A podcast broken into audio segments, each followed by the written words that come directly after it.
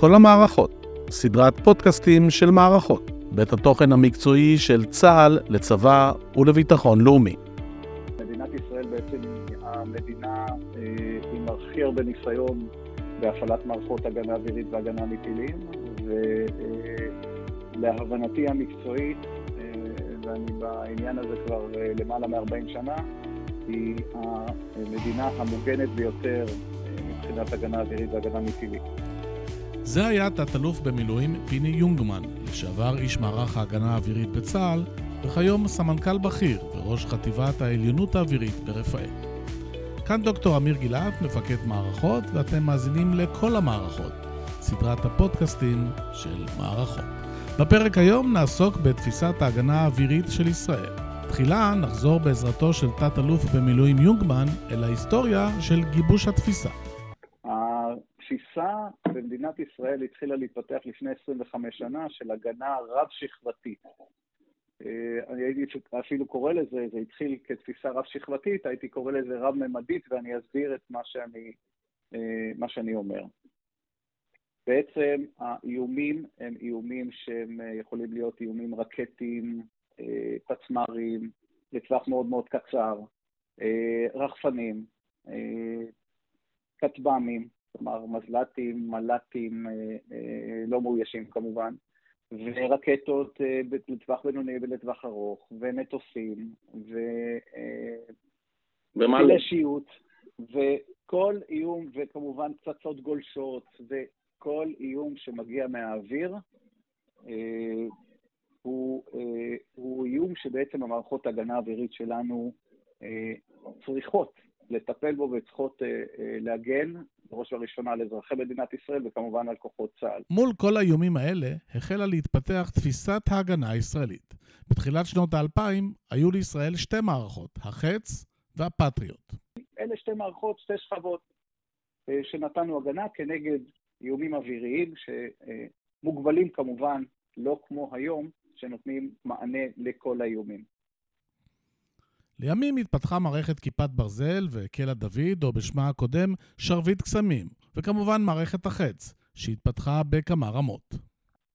וכשאנחנו מסתכלים היום על ההגנה בשכבות, אז כמובן, טווח הקצר, ודרך אגב יש מערכות נוספות אה, כנגד רחפנים, אה, שהם בטווחים הרבה יותר קצרים, אז התפתחה תפיסת ההגנה בשכבות, או הגנה רב-יבדית, למערכות שמטפלות באיומים קצרי טווח, כאלה שמגיעים בהתראה ממש קצרה, זה כמו פצצות מרגמה, או רחפנים, או אה, מטוסים זעירים ללא טייס, אה, דרך אה, מערכות שמגנות כנגד אה, אה, פצצות מרגמה ארוכות יותר, כנגד אה, רקטות, כנגד אה, אה, כלי טיס קצת יותר, לא מאוישים, קצת יותר גדולים, כטב"מים, אה, כנגד אה, טילי שיוט, וכמובן שהאיומים הולכים ומתארחים ומתפתחים עד הרמה של טילים בליסטיים שמגיעים מטווחים של 2,000 קילומטר במהירויות ממש ממש גבוהות, ובין לבין יש כמובן שימושים שמוטלים, שיכולים להיות מוטלים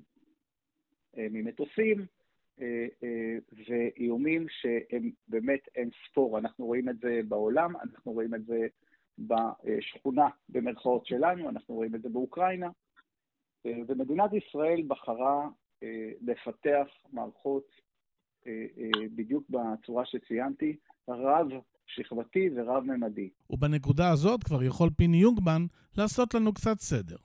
אז נתחיל במערכות באמת להגנה קצרת טווח, ולאחר מכן כיפת ברזל, שזה מערכות לטווח קצר, אבל לאיומים מכל הסוגים שאפשר לדמיין, וקלע דוד, שזה אה, מערכת שמטפלת באיומים בטווחים ארוכים, יכולה גם בטווחים קצרים, אבל באמת היא מיועדת לטפל באיומים בטווחים מאוד מאוד ארוכים, אה, רקטות יותר כבדות, טילים בליסטיים, אה, מל"טים וכולי וכולי, וכמובן מערכת החץ אה, שמטפלת באיומים ארוכי טווח שמגיעים, שמגיעים ממדינות ממעגל, ממעגל שני בעיקר, ובאמת עושה מערכת טכנולוגית פנטסטית. כל השילוב הזה של כל המערכות, בעצם זו ההגנה שאני מדבר עליה, הרב-שכבתית. והכוונה היא באמת לתת מקסימום הגנה בהסתברות הגבוהה ביותר, כאשר כל המערכות האלה גם מנוהלות בצורה מרוכזת. זאת אומרת, מה זה מנוהלות בצורה מרוכזת? יש קובעי מדיניות, חיל האוויר מנהל את המערכה הזו, קובעי מדיניות, ושם מגדירים מתי מפעילים איזה מערכת כנגד איזה איום כמדיניות, והתפיסה הזאת בעצם נותנת את ההגנה המקסימלית אה, אה, הטובה ביותר שאפשר למדינת ישראל. האם זו הגנה מוחלטת? כמובן שאין 100 אחוז. אי אפשר ולא יכול להיות 100 אחוז. אה, תראה, המערכה האחרונה, בחודש האחרון, בחודש באמת שהתחיל ביום ארור וקשה, ועליו לא נדבר כרגע, ונדבר על ה... על ה... התחיל במטח של רקטות. ובמהלך החודש הזה שוגרו אלפים רבים, רבים של רקטות. אני יכול להגיד שזה פשוט לא להאמין. אלפים רבים, אה, מתקרב ממש לעשרת אלפים רקטות אה, ששוגרו לעבר מדינת ישראל, כולל אה, רקטות ששוגרו מהצ... מהצפון, וכמובן רחפנים עם פצצות ורימונים, וכמובן כטב"מים, כלומר כלי טיס בלתי מאוישים, גם מהצפון וגם מהדרום. זאת אומרת, זו מערכה שמחייבת היערכות, מחייבת תפיסת הגנה, מחייבת מערכות ב, ב, באמת בטכנולוגיה המתקדמת ביותר, וכמובן לוחמים, אה, לוחמי מערך הגנה אווירית, שיהיו חדים אה, ומקצוענים כדי לתפעל את המערכות האלה בצורה הטובה ביותר, בצורה המיטבית, ולהביא להביא את הטכנולוגיה ואת השילוב של הטכנולוגיות האלה ואת השילוב של כל המערכות האלה לידי אופטימיזציה ומיצוי מקסימלי. אתגר לא פשוט. זה אתגר פנטסטי, ואני חושב שהמדינה, צה"ל, חיל האוויר, מערך הגנה אווירית, אה, אה, באמת עושה עבודה נהדרת החל מהיום הראשון, ו, אה, ובהמשך אנחנו רואים גם בימים האלה. ולשם כך נדרשת טכנולוגיה מורכבת. אני יכול לציין שהמערכות, המערכות אחת המערכות שאני מכיר אה, מרפאל, הן אה, אה, מיועדות לטפל בכל סוגי האיומים ובאיומים רבים, זאת אומרת במטחים גדולים, או בשילוב של איומים שונים, בו, בו ממש באותו זמן, במטח אחד, המערכות האלה יודעות לטפל בו זמנית במספר רב של איומים ובאיומים שונים בו זמנית. לא כל המערכות אה, הקיימות בעולם יודעות לטפל בו זמנית בלמעלה אה, אה, מסוג איום אחד. בדרך כלל זה אחד-אחד. ובטח ובטח שמדובר במטחים. ודאי שאם חושבים על העתיד. אני יכול לציין ככה קצת בטכנולוגיות, מעבר למערכות להגנה מפני רחפנים ורקטות וטילים וכולי, אנחנו מפתחים, כל המערכות האלה הן מערכות עם טילים טילים מיירטים שמיירטים את האיומים. Mm-hmm. אנחנו מפתחים גם מערכת אה, שתשתלב בעתיד, אה, מגדירים את זה כנשק אנרגיה, מערכת לייזר, שתשתלב כחלק ממערכות ההגנה האווירית, אה, היא תשתלב כאפקטור נוסף במערכת כיפת ברזל, שוב, לטפל באיומים קצרי טווח, על מנת באמת לתת את ההגנה המקסימלית וכמה שיותר הרמטית על מנת להגן קודם כל, אה, בראש ובראשונה, כמו שאמרתי, על אזרחי מדינת ישראל, ובהמשך על, אה, אה, כמובן על ריכוזי צבא ובכלל על כוחות מתמרנים ועוד. עד כמה הפעילות הזאת היא כחול לבן? הזכרת את האמריקאים, מה חלקם בעניין ומה אנחנו עושים בעצמנו? אז, אז בואו נדבר ככה. קודם כל, כל המערכות שמופעלות היום, למעט מספר בודד של סולות פטריוט ש... לא שולבו בצורה משמעותית בלחימה בחודש הזה. כל המערכות הן תוצרת כחול לבן. כיפת ברזל תוצרת ישראל, ותל הדוד תוצרת ישראל. אה, ורפאל כמובן, תעשייה אווירית אה, מפתחת את החץ, אה, ובעצם כל המערכות כרגע מערכות כחול לבן. אבל, אבל, אני חייב לציין, האמריקאים שלחו לכאן ספינה, ספינת טילים, זה פורסם גם אה, בתקשורת, ספינה שבעצם יודעת ליירט, להשתתף, אם היא תשתתף בלחימה. אז היא תדע ליירט איומים ארוכי טווח, אה, למשל איומים שמגיעים מאיראן. כקונספט, אני יכול להגיד, מדינת ישראל וממשלת ארצות הברית, אה, מזה למעלה מ-20 שנה, אנחנו מתרגלים את זה המון, אנחנו מתרגלים את זה מספר פעמים בשנה, משלבת את המערכות האמריקאיות של צבא ארצות הברית, כולל כמובן כוחות של הארמי שמגיעים ופורסים כאן, ביחד עם ההגנה הרב-שכבתית הישראלית. זאת אומרת, אם אנחנו מדברים על מערכות הגנה קצרות לרחפנים וכיפת ברזל וכולי, הן משלבות סוללות פטריוט וסוללות תד ואיג'יס, זה הספינת טילים שמשתלבת, וכמובן מכ"ם עם מערכות גילוי לטווחים ארוכים, וכל זה משתלב, משתלב לאופרציה אחת להגנה מפני איומים אוויריים, כשהאמריקאים יש להם ייעוד ספציפי להגן או להשתלב בהגנה מפני טילים. וכל המערכות האלה, דרך אגב, משולבות ומנוהלות יחד. בשלב הזה כדאי להבחין בין איומים או יירוטים שנעשים בתוך האטמוספירה לבין איומים מחוץ לאטמוספירה. אה, רוב האיומים כמובן בסוף מגיעים לתוך האטמוספירה. אז כשמדברים על הגנה רב-שכבתית, אז מה שחודר, בעצם כל מה שיוצא מהאטמוספירה גם נכנס לאטמוספירה, במסלול בליסטי.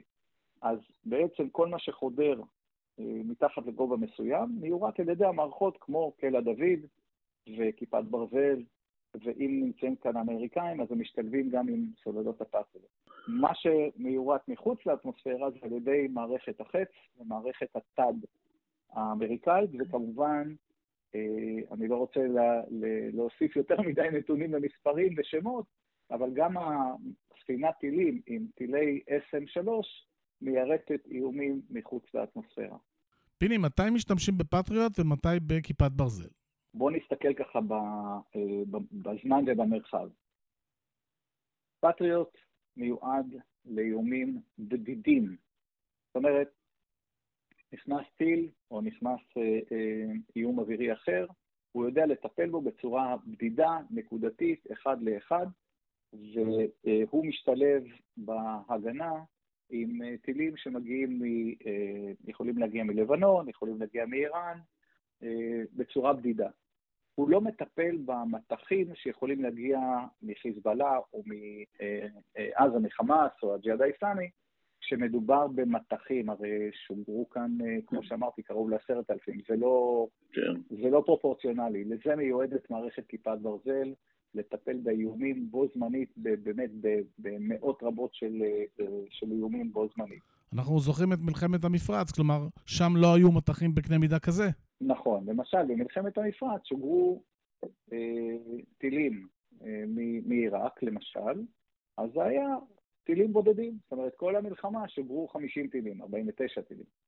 פה אנחנו מדברים על אה, אה, מטח שהוא אה, יכול להיות יותר גדול מ-49 טילים. מול האיומים המגוונים האלה צריך למעשה לקבל תוך כמה שניות החלטה במה להשתמש כדי ליירט את הטילים. בדיוק, אבל הרעיון הוא שלא תצטרך לקבל החלטה אה, בזמן אמת, אלא אם כן יש זמן לזה, לקבל החלטה בזמן אמת. שמדובר ביותר, נגיד, מחצי דקה, דקה, אז לוקחים החלטות בזמן אמת. המערכת, המערכות, אה, הן תחת מדיניות שמגדירה איומים מסוג כזה על אזור כזה, זה כתפיסה. איומים מהסוג הזה, מטפל זה. איומים מסוג כזה, מטפל מערכת כזו. איומים עושים, עושים חלוקה כמדיניות, כן. אה, מי מטפל במה, ובזמן אמת, שיש אה, קונפליקטים, אבל יהיה זמן להחליט, אז אה, כמובן מתערב, שולט, ומחליט איזה מערכת עדיפה. אבל באופן עקרוני זה נעשה באופן ממוכן. גם המערכות שאני מדבר עליהן, המערכות כמו כיפת ברזל וקלע דוד, הן מערכות שהמערכת עצמה ממליצה למפעיל, לקצין, לקצין הבקרה שיושב, לקצין העירות שיושב, היא ממליצה לו אה, על התוכנית עירות. וקצין העירות צריך לאשר, אה, במדינת ישראל זו תפיסת, תפיסת ההפעלה. כן. קצין העירות צריך לאשר את ההמלצה של המערכת. כן. הוא יכול גם לא לאשר, הוא יכול גם אה, לבחור, הוא יכול גם לעשות דברים אחרים, אבל באופן עקרוני, המערכות האלה, מכיוון שאין הרבה זמן, יש רקטות שהזמן מעוף שלהם הוא, הוא, הוא שניות בודדות, אז